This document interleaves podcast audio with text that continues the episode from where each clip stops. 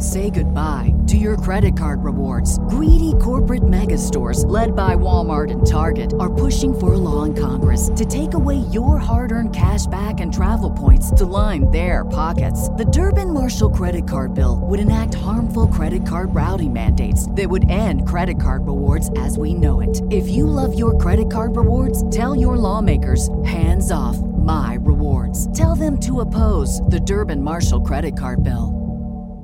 If we're talking about faking it till you make it in terms of um, acting the parts, or maybe that's like a little bit like character type thing. Like if you are the person like, God, I really want to complain, but I'm going to pretend I'm the type of person that doesn't complain. Don't pretend. If, it, if faking it, then over a period of time, that will be. If you're the type of person that, um, you know, you want to get in the habit of something, maybe that's maybe that's a better precursor. If you're trying to get in the habit of something, fake it till you make it. Mm-hmm. But don't be unauthentic. We are here because we know the outcomes in our lives are within our control. That taking absolute ownership of how we eat, sleep, train, think, and connect with each other is how we'll optimize our health and happiness. That chasing excellence is how we grab hold of what is possible. Our mission is to live on the run, always chasing, never stopping. Hello, and welcome back to another episode of Chasing Excellence. How are you, Ben? I'm good, Patrick. Thank you. For those not watching the video, you are wearing a collared shirt. It's kind of freaking me out. this is the first time ever, I think, right? I feel very undressed, or, or underdressed rather. I feel very undressed. Whoa. that'd be a different podcast. um, okay, so today we're going to do another uh, one of our favorite episodes of uh, Two Minute Drills, which is um, me going through my Instagram DMs and picking out a bunch of really good questions from listeners uh, as a, uh, on on topics that sort of span the the gap of or the span the the what's the word I'm looking for? Spectrum. Spectrum is a good word. Yeah, span the spectrum of, of subjects that we hit on here. So um, the the constraint is that you're supposed to answer these in under two minutes. Sometimes that happens. You're actually as, as we do this, you get better at that. Um, Without talking with- fast. Yeah, without talking faster. So Yeah. we'll see how we do today. First question. You've talked about the different training zones before, but can you talk about how to balance your training across each zone? Is one better than the other? Should should we be hitting each zone throughout the week, etc.? So to put um, a little context to what this question is asking for those that don't understand, training zones mean they're they're loosely correlated to your your heart rate. I shouldn't say loosely; they're fairly correlated to your heart rate. So zone one is just like a little bit of activity. You're going for a walk. You're doing some gardening. Zone two is you're working. Um, but I actually like to use instead of heart rates because it's different for everybody.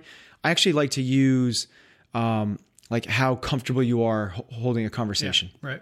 So zone two would be kind of you're working, but you can still hold a normal conversation. There wouldn't be no extra pauses. I would be in zone two right now, but I'm working, I'm sitting on a bike, and I could still talk like this.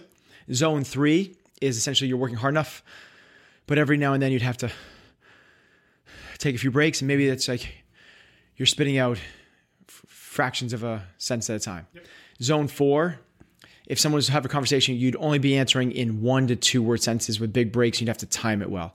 You're like, Yeah. you know, someone says like, you know, um, like you want to go grab some coffee after this, and you're like, you have to wait to be like, yes, Yeah, you get- it's, it's not like, yeah, let's go to Pete's or yes, let's go to Starbucks. You'd have to like, um, you're working hard. Zone five is somebody asks you a question and you can't even answer, Mm-hmm. right? There would be no words that would be coming out because you're just like, it, you're grasping for air. So the question becomes, I know I took a long time just That's okay. putting That's helpful. parameters around that. Um, should you be varying it? How much time do you spend at each one? The answer is um, it depends, as probably everything. You know, um, if you're going to be training for a marathon, you're going to be spending a lot, lot, lot more time in zone two. If you're training to be a sprinter, you're going to be spending a lot, a lot, a lot more time in zone 5 Now, if you're looking for overall health, yes, you want to span the gaps across all of them but you want to spend the most time for the most bang of your buck in zone four. Zone four is essentially your lactic or anaerobic or uh, aerobic. Put them all. Just go ahead and lump them all in there. It doesn't it's your threshold? Got it. So I know that there is like some people say anaerobic is one, aerobic is another, but it's really it's kind of that like um, it's not. I shouldn't. I should preface that it's not your anaerobic. Anaerobic would be zone 5 but essentially it's that place where you're going to get the biggest bang for your buck. So three, four, five times a week, you should be spending time in zone four. Now, the cool part about that, if you do CrossFit smartly, you're doing that already. Mm-hmm. You do it smartly. You're not coming out guns a blazing, busting up and falling to pieces Right. at the two minute mark. You're sustainable and you're working really, really, really hard for that six to 16 minutes. Now, if you do CrossFit, but at the end you're like, high fives, that was great. Like, uh, and you never like go to a knee, you don't put your hands on your knees, you don't kind of like bend over out of breath. Maybe you're just kind of, you're not quite used to pushing it and you're in zone 3 mm-hmm. We want to try to edge our way up there. Even if you're spending that much time in zone four, now I'm starting to talk fast. you want to spend time at the fringes of five and three, and even spend some time in zone two. Mm. Get on a bike and spin real easy for 20 minutes. There's value in that. Got it. Next question. If your significant other is also your coach, what can you do when there are conflicts? And I guess you could flip that because your your experience is probably if you coach you are the coach if. Yeah, regardless Exactly. there's a coach athlete relationship with a spouse um, how do you deal with conflicts well um, i don't think you need to put the parameters around the the the nature of the relationship it's how do you deal with conflict Mm. Right. that's yeah, in the gym isn't any different. it's right yeah what we do inside the gym echoes in eternity so um, so the idea behind that is it's normal um, people smarts, emotional intelligence, but further down the road, and you get to a little more specific thing called tactful conflict resolution. So, no matter how people smart you are, no matter how emotionally aware you are of things, there's still going to be um, conflict going to present itself. And knowing the appropriate steps on how to solve that conflict tactfully is what you want to put in place. So, a lot of things go. It's it's really it's kind of a step by step process. The first thing is distrust your natural gut reaction, hmm. which is if there's conflict, you hormonal response, fight or flight. You're going to clam up. You're going to want to defend yourself. They're wrong. You're right. It's like you have to move past that. You just have to. You have to say, here it is. I'm starting to feel it. Mm-hmm. And you have to get past that feeling. The next thing you want to do, literally in order in your head, is say, okay, there's that feeling. Now, what I'm going to do is I'm going to listen and put the right adjective before or after that you want. Sincere, active, aggressive, passionate, whatever you want to put in those, but really listen. Don't do what most people do, which is formulate your response. AKA, now you're going to be debating. If you're formulating your response while they're talking, you're not trying to feel their side. You're trying to combat. Here's my response. Here's my argument. Here's what I'm going to say. We need to move past that. So, sincerely or um, authentically listen. Um, the next one is um, from there is the first words that come out of your mouth are thank you. Like it'll just diffuse the situation. Because they'll be like, whoa, I thought we were going to be fighting. I thought we were going to have this conflict. I thought we were going to be going at each other. And you're saying thank you. And what thank you says is like, thank you for bringing that to my attention. I didn't realize you were feeling that way. Thank you for bringing that to my attention. That's something I've been working on. Thank you for bringing that to my attention. Um, we can now be better because of this. Thank you for dot, dot, dot. And now we're on the same side trying to find this solution together. The next thing you want to do is involve them. What do you think? So, really simple. It's tactful conflict resolution. It doesn't change if you're husband, wife, if you're coach, athlete, if you're parent, teacher, boss, employee, or if you're strangers on the street. It's all the same deal. Does it does it often or has it often felt harder though with a with a significant other or somebody you're that close to? Because Your family makes it harder. that yeah that's and that's sure. the question is like Yes. because that because I totally get it and then immediately I think the last time this happened to me I did a really bad job of it Yeah. And it's and for whatever reason it's because it's the, the people you're closest to this is the hardest right Yeah. So if um, so what will end up happening is if it's somebody that you um really respect or something like uh like or not uh, an authority figure, you're more likely in real life to kind of default back to it. But uh, when it's a family member, like you're on equal level footing. Yeah. So all that's happening is you're going like, no, I can beat them. that's all that's happening. And if it's the opposite, if you're the superior, then you're like, well, they're not they're not going to push back on me. Right. So it's like it's the only reason that happens is because it's equal level footing. It's equal playing field. Yeah. So now the first step just gets exaggerated. The first step is like, oh, you're attacking me. Like I'm going to beat you down on this. Mm-hmm. exactly the defenses go up even higher. Yep. So it doesn't change. You just have to be more aware of step one. Yep. Okay, next question. I'm a registered nurse, but it's not something I'm truly passionate about anymore. I've realized that I want to be a firefighter, but it's going to take me some time to get there. My question is how do I find happiness in doing a job I dislike and that brings me stress and unhappiness? What a person! Like they're going from a nurse to a firefighter. That's awesome. Like Yeah. very cool. Um, okay, so the question was, uh, how do I? Yeah, Say again. knowing that knowing that where she wants to go is a little bit unattainable today. uh, it's a she, but Okay. in this case, um, only because I because I know. Okay. Um, but it could very well easily be a, a male. Um, I know where I want to go, but I'm not there yet. And so, in the meantime, while I figure out how to get there, Oh. I'm in a place that like uh, Should I that stay in the causes job me and be miserable, or should Yeah, I? or, or or should maybe should I or what do I do knowing that I am in this thing and knowing Yeah. that this thing isn't going to make me happy and I have a sense of what's going to make me happy. Um, okay, so if it was my wife, her answer would be leave now. Leave the job now. You're better off being, um, you know, adding some other different stressors to your life. Maybe you don't know exactly where the paycheck's coming from. Maybe you don't, you can't take the vacation that you wanted to. Maybe you have to downsize your apartment or get a cheaper car.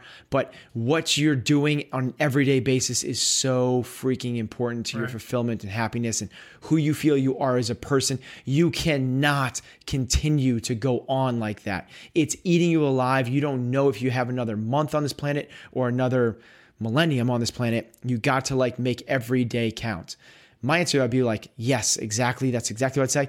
But man, it's hard. Right. That would be mine. Like, Yeah. yeah, like I, I like to think that that's what I would do, but I'm a little bit more cautious. I'm not as passionate as she is. Um, As Heather is. Yes, Heather is. Yes, as Heather is. Um, so I think that what I might do is um, try to get a little bit of ducks in a line as quickly as I possibly could, whether that is saving some money, whether that is doing those things I said, like I would look for a different apartment. I'd be able to like, I need to, you know, I say that, but I actually did that. I, I was in this situation. I was working a job I did not like. I when I it flipped in my head, I was like, wow, I really don't like this. Um, I decided to move on. But I'm kind of do, but I didn't move. I gave I gave my company a six week notice. So I do play. I kind of hedge the bets a little bit. I gave my company a six week notice instead of the normal like I'm leaving tomorrow Right. because they wanted it, and that's when I left and eventually became you know in, the, in uh, uh, came into the fitness world. So um, I do not think this person, if the firefighter thing ever pans out, doesn't pan out, and that should not be the litmus test of should I move on or not. Regardless of whether that's there, you cannot stay in a job that you do not like, you are not passionate about, that you do want to move on from, that's stressing you out, and you do like you got to move on. You just got to figure out what's the lead time for that. Are you going to give yourself a year, six months, or six days? But you got to make that choice, and don't say it'll happen soon. Like make it specific. Give yourself, it's arbitrary, but a deadline. Totally. And the thing I think about there is one of the things that if you look at people who we culturally consider like really big risk takers, like Richard Branson, for an example, right? Or Elon Musk, one of the things, it, it looks like they take a lot of risk, but actually, they do the the ones who do it well are the ones kind of like you said where you gave a six week notice instead Yeah. of a two week. They do everything possible to mitigate the risk. Yeah. because they're not risk takers. They're they're not risk takers. Kind of like uh, jump off the bridge and figure yeah. it out. It's I'm gonna I'm gonna do everything in my power to make sure that the risk is minimized. Yeah. And then when I when I do that, I'm comfortable to take the the the the one step necessary to. to It's what we talk about all the time, right? Like what's inside your control. Like you- it's it's it's you don't need to like just jump off the bridge and hope that you literally like grow, wings on the way down. You can start building your wings before you take the leap. Yeah. This is not a- so you can start to as you said, which I love, like mitigate the risk. Put everything you can that's under your control. Do what you can there. And I guess the first part of that is, is verbalize and recognize where that. Well, they're already a, a, a, a long step away. Most people, kudos to her because most people just stay in the job and don't even realize how miserable they are. Yeah. They've never found that other passion. Like, Uh, in a previous episode, Ben mentioned he allows coaches to date members, saying it helps uh, create a tighter knit community. What is his approach to coaches, uh, coaches dating other coaches, and how would he handle a situation where one of these relationships ends and gets ugly, and whatever that means, um, you know, uh, drama, verbal arguments, awkward social media, etc. okay, so first a um, a clarifier, a tighter knit community because not because these people are dating each other, because they're going to date each other anyway. That's going to happen. You're not going to stop because you have a policy or a contract in place. So the reason it creates a tighter knit community is because now they don't feel like they need to go behind your back and do it. That's what creates a tighter community. So the second piece of that is so these two people are dating and now they're going to break up and now there's lots of drama, social media, people acting badly, whatever it might be. So what you do is no different. This is no different than if um, if if it was any other thing that was causing drama. It doesn't matter what the reason is. What you should be doing is analyzing your people. And the way you do that is through the filter of your core values and their performance in the job. So the performance of the job, and this is stolen from Gino Wickman and EOS stuff, is the performance of the job is do they get it? Do they want it? Do they have the capacity to do it? Do they get it? Do they understand the role? Do they understand the importance of the job and where it fits in the business? Do they want it? Do they wake up on Monday mornings excited to go to work? And do they have the capacity to do it? Both the skill set and the time requirements to be able to do the job well. Okay, that's not really what's in question here. The other piece, which is equally as important to that, I, in my world, way more important to that is how do they fit culturally inside of your community. Mm-hmm. Now, if your community is all in like your um, a paparazzi. Like your company is, um, you are literally, well, you feed, your drama is a part of your business. Like that's a good thing. If you are the editor of Us Weekly, like, or um, TMZ. TMZ, like, okay, that might be part, it might be one of your core values is embracing drama. Like, Attracted to drama. yeah, attracted to drama. Like, then this is no big deal. Like, guess what? Like, this is what you signed up for. This is what you're looking for. It's the opposite in ours, Right. right? We, this is not what we want at all. So what you do is you create the filter of what these core values are. What do you want your culture to represent? And then you feed these people through that filter. Same in the same way you did. Good, fair, or poor across your core values.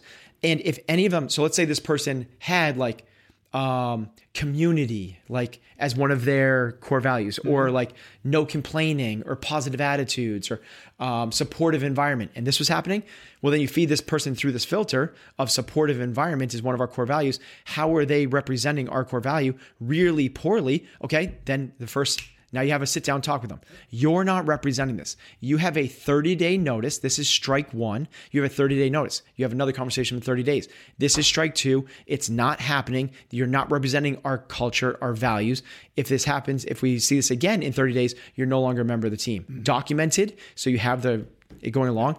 And what's going to end up happening is seven, this is so arbitrary, I'm making this up, but seven times out of 10, they're going to leave on their own. Yeah. They're going to hear the first warning and be like, whoa, this, what? Yeah. And going to hear the second warning and go like, okay, writing's on the wall. This place isn't for me. And they're not going to blame themselves. They're going to blame you. Of course. And then it's going to resolve itself anyway. If it doesn't, now you have this documented path of like, remember that fight you had in the parking lot? Remember how this showed up on social media? Remember what you said in uh, the coaches meeting? Like dot, dot, dot. Yeah, and that reminds me of the conversation we had about uh, the five P's of decision making, where the the you know because really what you're talking about is kind of uh, principles, right? Yes. And then it doesn't matter the details because you've already made the decision, right? You've already done. decided that these are Who are you? What do you values, stand for? If they don't so it sta- doesn't matter. Like you don't have to make the decision. Like oh, that's another social media post, or Right. like that was a No, it's thing. done. You already made the decision. Then it's just acting in accordance with those principles, right? Next question. I like. Nothing's new here, right? We just kind of, Right. it's, it's, it's, Would you like CrossFit to be an Olympic sport? no. Love it. Why? And and aren't people trying to do this? Yes. Okay, uh, maybe a little bit of context there because I actually don't know too much about it. Okay. So, um, like functional fitness something or other. So Olympic sport, like um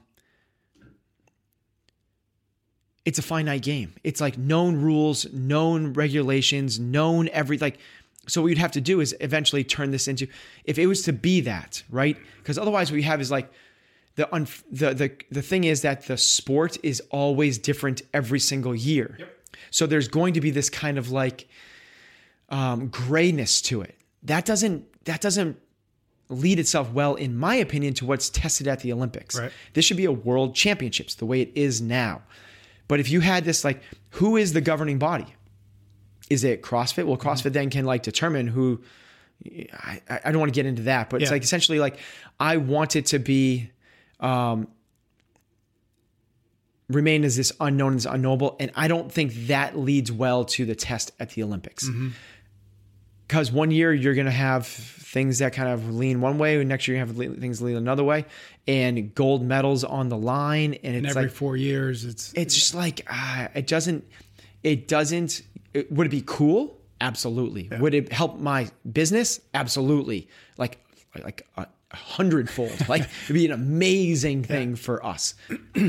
Having said that, for the integrity of what it stands for, I don't think it leads itself well.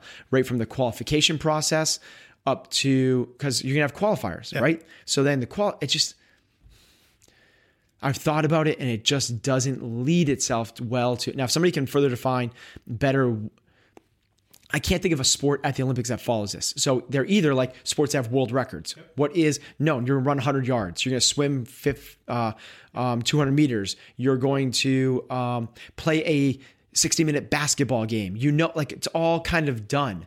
Well, now you have this thing with like um, or you have sports that it's like you beat somebody, right? Like wrestling. You start in the same place and you end in the whoever. It's just all these knowns. Like it's all like everything. It, it's all known. It doesn't change from year to year. Well, in our sport, it's too. It's it's too variable. So now we have a handstand pushup, but now we're going to do it um, to a, your feet over a line. Now we're going to do it where it's strict. Now we're going to do it to a deficit. Now we're going to do it with no wall. And I think it would just lead to too much debate around the test and it would take away from the actual like um who won. You know the actual like the credibility goes to the athletes. Next question: Does nutrition or macro intake differ on um, off or recovery days versus training ga- training days, and if so, how? so different athletes do this differently. Some athletes do vary their um their um, macros and total calorie intake on rest days, it being lower. I am not a, a, a, proponent of that, but I'm not saying like some of my athletes do it. So, but I do believe that um, recovery days, you're trying to recover. If you happen to get somewhere into a nutritional deficit, like you're not going to be recovering. So I think it's kind of nice the the steady across. Now the difference would be like if you eat so much because you train so much that you're eating like you know 4800 calories or 7000 calories because you're training seven hours a day and you're not doing anything at all that day well that might be excessive and that's not going to help you recover either Right. so we want to be in the ballpark um, but I, it, dot dot dot it depends Okay. How does an average CrossFit athlete train for a triathlon? Does this uh, does the assault bike help with biking? Do you do uh, WODs as prescribed? Do you just use them as strength training? Um, do you follow a regular triathlon training schedule or create a CrossFit oriented specific training schedule? How long is the triathlon and what's your goal in the triathlon? So if the goal, if you're going to be running a sprint triathlon your goal is to finish it to enjoy it and have a good saturday you don't change much at all. You basically do your crossfit stuff. Maybe you get in the pool a little bit more than you normally would but essentially you're going to be fit enough to kind of finish that thing. If you're um, going to be doing a sprint distance triathlon and your paycheck depends on it because you're a professional Yeah. it's going to change it drastically five six days a week you're going to be doing swim bike run a, a combination of swim bike run. And then two or three or four or five days a week you might be adding in some crossfit stuff. Now that stuff is going to be a lot more power based because it's a speed event and that's essentially right? You're gonna, those guys are running six minute miles you know they're kind of going fast. Um, they're biking 24 25 26 miles an hour. They're actually in a sprint of pros they'd be going faster than that 27 28 miles an hour. Kind of the same questions need to be asked if you just kind of flip it, but now it's the longer distance, right? If you're compete to complete an Ironman, you're you need to put in the work. Yeah. You're going to be training 10 to 20 hours a week in swim bike run. And then the CrossFit stuff is then supplemental to keep you from getting hurt, keeping you strong, keeping some muscle, all that stuff. So it really, really depends if the um, the kind of easy answer is put like on one end um, of a spectrum, put compete to complete, so you're there to have fun, and sprint triathlons. And then on the other end is both distance and importance to you. And as you get closer to importance and distance, CrossFit needs to necessarily take a back seat, and the CrossFit training needs to come up a little bit. So just Triathlon training. I'm sorry, triathlon training needs to come up a little bit. Got it. It's funny. I, almost every one of these questions you could begin with "it depends," of course, and then give right? the answer. Yeah, I guess, yeah. Um, if okay. you were asking me these for you, right, I give you a very specific question answer. Uh, next question. I am struggling to pick between two different degrees uh, that somewhat deal with the same area of study. How do I know I am picking degree A because I'm more passionate about the material and not because it is easier? Uh, degree B, degree B makes more money and it will be harder work to complete. I want to make sure that laziness is not a reason for pursuing degree B. Uh, I also don't want money to be the driving factor to choose degree B. Is that- It's kind of a little bit like a math problem. Yeah. um, a squared plus b squared equals c squared. So if you take the Pythagorean theorem and actually divide it by. Okay. So Um, it's a cool question. This person's obviously um, has a lot of self awareness because they're I don't want to take the easy road. Yeah. They're actually like literally saying like I purposely. These people have to be cautious though, right? Because these are people that end up being investment bankers and hating their lives when they're um, 55 years old because they're Because they made the smart choice, but maybe not the. they made the the choice that seemed smart at the time. Right. So here's um, a Venn diagram of three circles, and they're they're all overlapping. In the middle is um, what we're going to get to. The first circle represents your passion. So what are you most passionate about? And it sounds like obviously this one is the um, the option whatever it was B. Um, the next one is skill sets. Like what are you good at? What do you um, what can you um, be world class in? And then the third one is where's there economic opportunity? And where those three things overlap is your is what you should be chasing for a vocation. That is the best thing for you. You love it, you're good at it, and you can make money at it. Now it sounds so obvious when you mm-hmm. lay it out like that. But if you think of it the other way, what most people do is they go somewhere else. So maybe I love baseball, but I can't hit a curveball. Mm-hmm. I can't hit anything. So you can make a ton of money and I love it, but I suck at it. Mm-hmm. It doesn't mean that's that's not the thing I should be chasing. Right. Okay. Um, ant farming. Man, I'm so passionate about ant farming and I am the best ant farmer in the world. Dude, like how are you going to monetize that at all? Like you can't do it. And you take the other things like um, investment banking and I am a math wizard. Like I can make a ton of money and I'm really good at this, but God, I hate being in an office. I just love I love being in the mountains. Like, okay, where do those three things overlap? And it sounds like for this person, it's pretty clear which of those ones are. Mm-hmm. Don't worry about which is hard and which is easy. It might be easy beca- for you because you like it so much Yeah. and you're talented at it. That's a good thing. So double down on your strengths. Don't. So the thing here is like find the overlap, and I think that that kind of like surmises. Yeah, yeah, and I would I would just add that if something's if something you really if you care about it, if you're passionate about it, you'll find a way to make it more challenging. It's not easy for sure, yeah. forever. It's easy today until you learn more, and then it gets harder. Yeah. So like, um, So I, I just I, I wouldn't say I- that that's I'm the- really good at basketball. I'm the high scorer on my team. I've been the MVP all along. Well, great. Yeah, that's that's in your AAU league. Now, like, go play for Duke. level up a little bit. Yeah. Now that you go and playing for Duke, like, Stops how being are you? easy, yeah. Okay. Good. You you're you're a starter. Good. Now you got drafted in the NBA. Good. Now how you? Okay. are you an All Star? Okay. Are you um, the MVP? Are you a Hall of Famer? Are you the best of all time? Like, level up. Next question. I recently attended the 10 year affiliate gathering, and while there are quite a few long term CrossFit. CrossFit, sorry, CrossFit CrossFit, affiliate affiliate gathering, uh, there are quite a few long time affiliate owners. The reality is that many of them, myself included, are still struggling. Many are working other jobs to supplement their income or working crazy long hours in the gym to make it work. I'd be interested in hearing your and Ben's take on what might be the biggest reason that is happening. I believe it's because people are continuing 10 years ago. If you got into the game and you enjoyed it and you were passionate about it, you were bringing enough to the table because um, people would find you because there wasn't that many other opportunities. Um, if somebody wanted this type of training, they needed to come to you. We were in, um, it was rare. It was like, it was a very special thing to find somebody else that did CrossFit at the time Yeah, it was a small pond. real small pond. And people, we, I mean, you remember, we, I used to drive to Connecticut. I mean, Yeah. I used to drive two and a half hours on a Saturday to train with people, Right. And then drive back, Yeah. Because that's if you wanted to find people like that, like find people like you, that's what you did. Well, it's really different now. Just forget about the CrossFit affiliates, which are now um, 15,000 of them. If you add in other similar training methodologies, I mean, it's probably double that. I don't know what the number is, but if you include like any any of those things, HIIT gyms, boot camps, Yeah, functional fitness places. Yep. it's not hard for people to find this thing. So your competitive advantage has gone away. So what you need to do is now you need to run this thing. You need to find another competitive advantage. So what is your true niche? Who are you really? This is what I think is the biggest. The biggest I think this is what's happening. People opened up and they opened up, and because they opened up, people came to them. And now you have to run it as a business and you truly have to run it as a business. Um, and if you don't, just like every small it's not the CrossFit thing.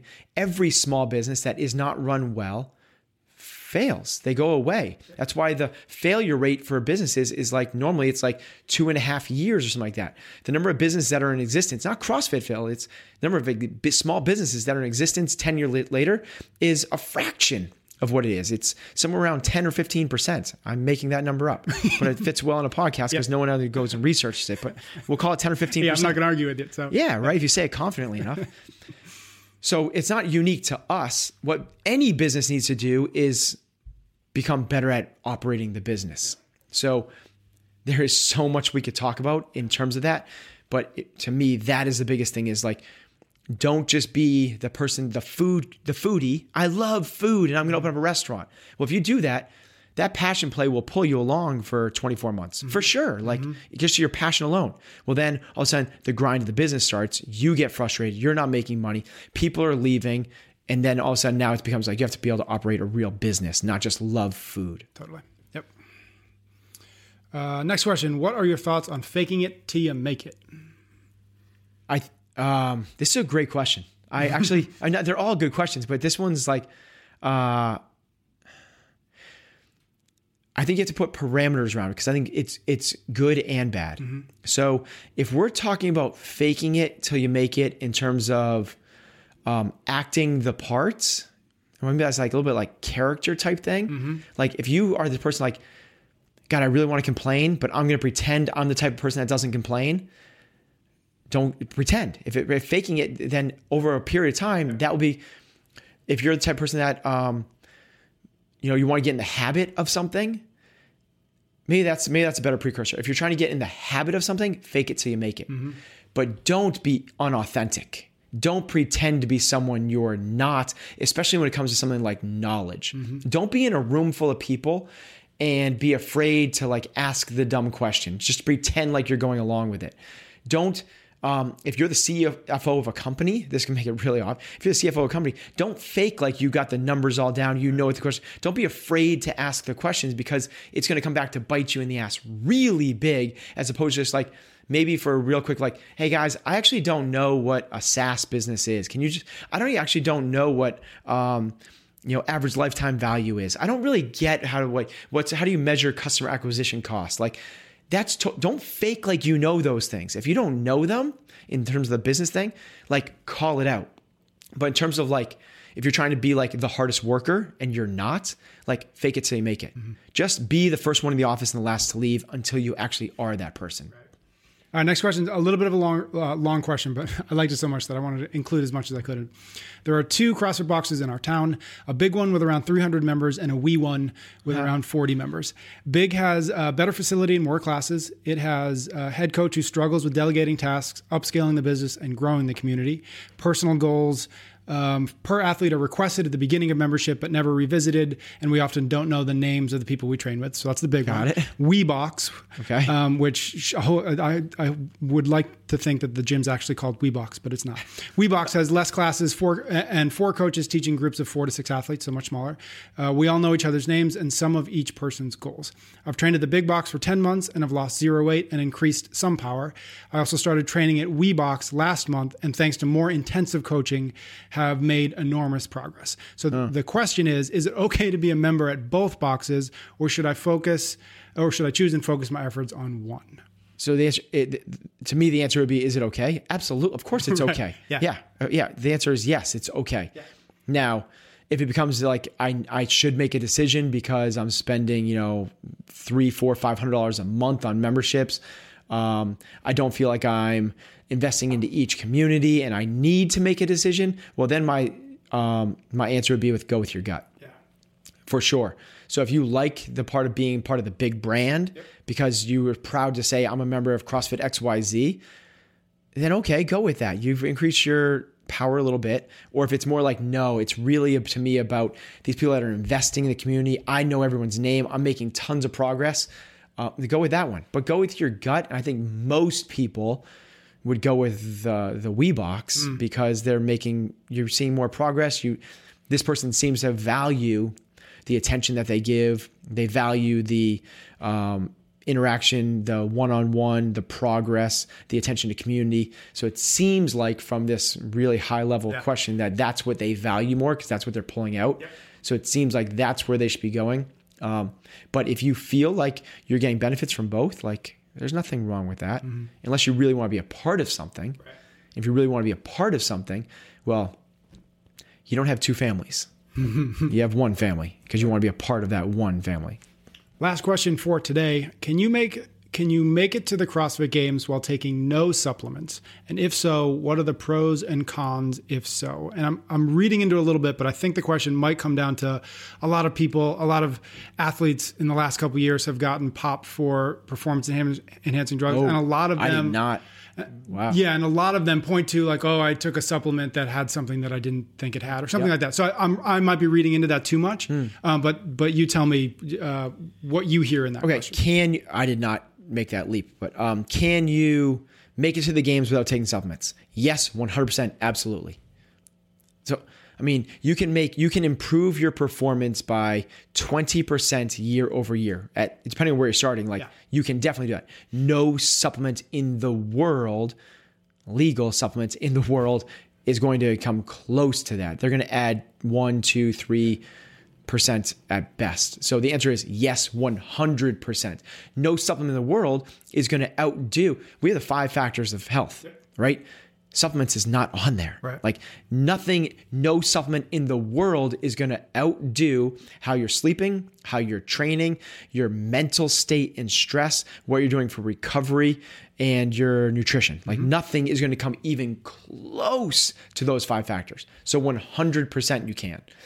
Pros and cons to both. I guess a big con would be that your supplements might be tainted. Right. You might get popped for something you didn't even know you were taking. That's a major con because uh, supplements are generally like really unregulated and yeah so what you want to do is this is when when one of my athletes signs on a deal with a um, a company we put um, a fair amount of due i'm not going to say crazy we don't go crazy um, we don't have those type of resources but we do pay attention we do put some due diligence into the manufacturing process and is there cross contamination if they do manufacture because um, like they might be taking a clean product, but the company, this has happened in the CrossFit space before, the company also manufactures non-clean products, mm. and then they use the same mixing yeah. bowls. They're humongous. Yeah. I mean, it's not a kitchen bowl. Yeah. These mixing vats, and if they don't have a good cleaning process, that's enough to taint somebody to pop for a positive test.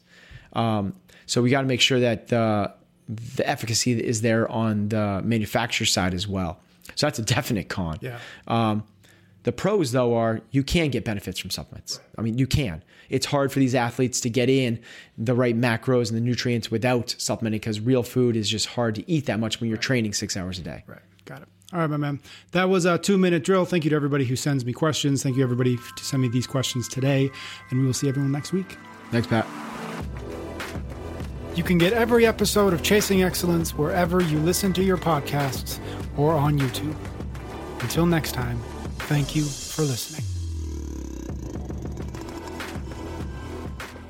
Say goodbye to your credit card rewards. Greedy corporate mega stores, led by Walmart and Target, are pushing for a law in Congress to take away your hard earned cash back and travel points to line their pockets. The Durbin Marshall credit card bill would enact harmful credit card routing mandates that would end credit card rewards as we know it. If you love your credit card rewards, tell your lawmakers hands off my rewards. Tell them to oppose the Durbin Marshall credit card bill.